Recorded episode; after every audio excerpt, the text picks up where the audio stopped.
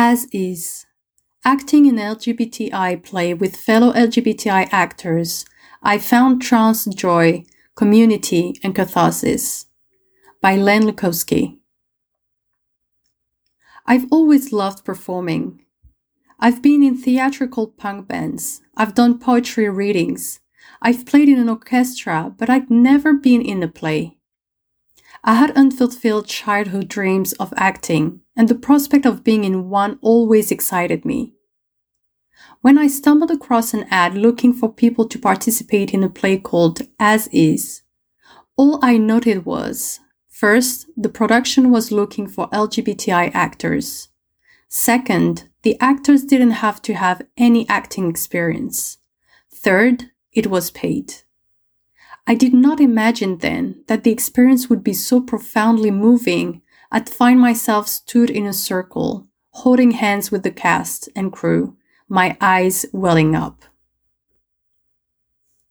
Not long after I responded to the ad, I got an email inviting me to a read through. It wasn't so much an audition, but an introduction. Only a few trans men had applied, and the production valued life experience over acting experience. The play was six scenes based on the PhD research of writer and academic Harvey Humphrey, in which they interviewed LGBTI activists in Malta, the UK, and Australia. Often, the activists had conflicting needs from which tensions arose. Harvey used the interviews to create composite characters and centered the play on a fictional law, as is. Understand, acquired sex, and intersex status. The law is supposed to make life easier for trans and intersex people, but it's not what any of the characters had in mind. Many of them have been lobbying the government for years, only to see most of their suggestions ignored in the final draft. Some characters want to keep the bill with amendments, others want it thrown out altogether. Many need or want conflicting things and friction emerges. Although the bill and the characters are fictional, the play casts light on many real life conflicts within LGBTI activism.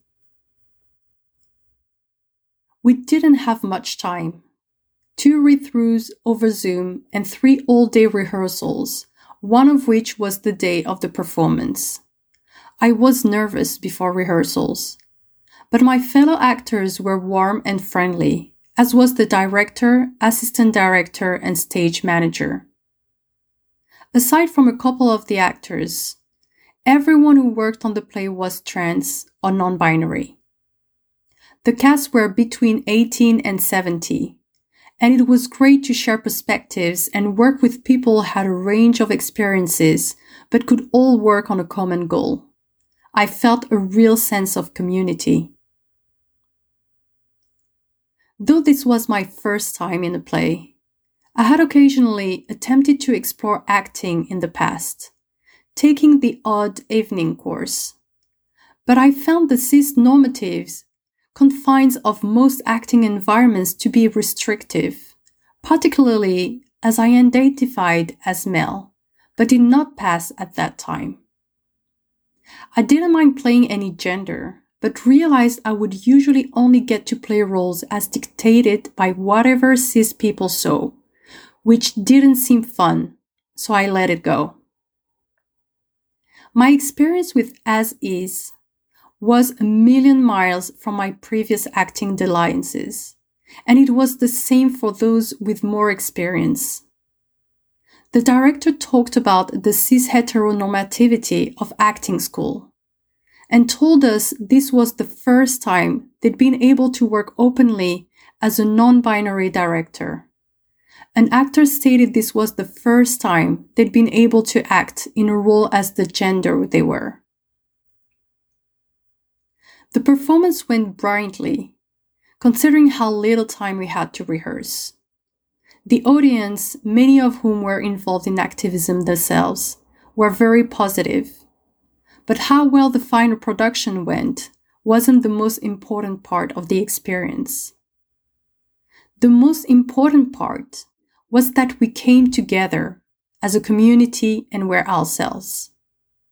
Even though we were acting, we got to be ourselves the way cis, straight actors generally get to be without giving it a second thought. And we made something together. I guess that's why I found myself, a few hours prior to the performance, in a circle, holding hands with my fellow actors, the director giving a moving speech about how not all non binary and trans people are in the position to be able to get on stage and be open about who they are.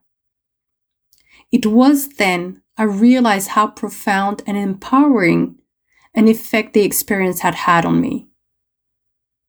The day after the performance, I went online and witnessed the latest transphobic culture war dispatches coming thick and fast. But that made the process of the play matter even more. Being able to come together in the face of all that, recognize our true worth, and create.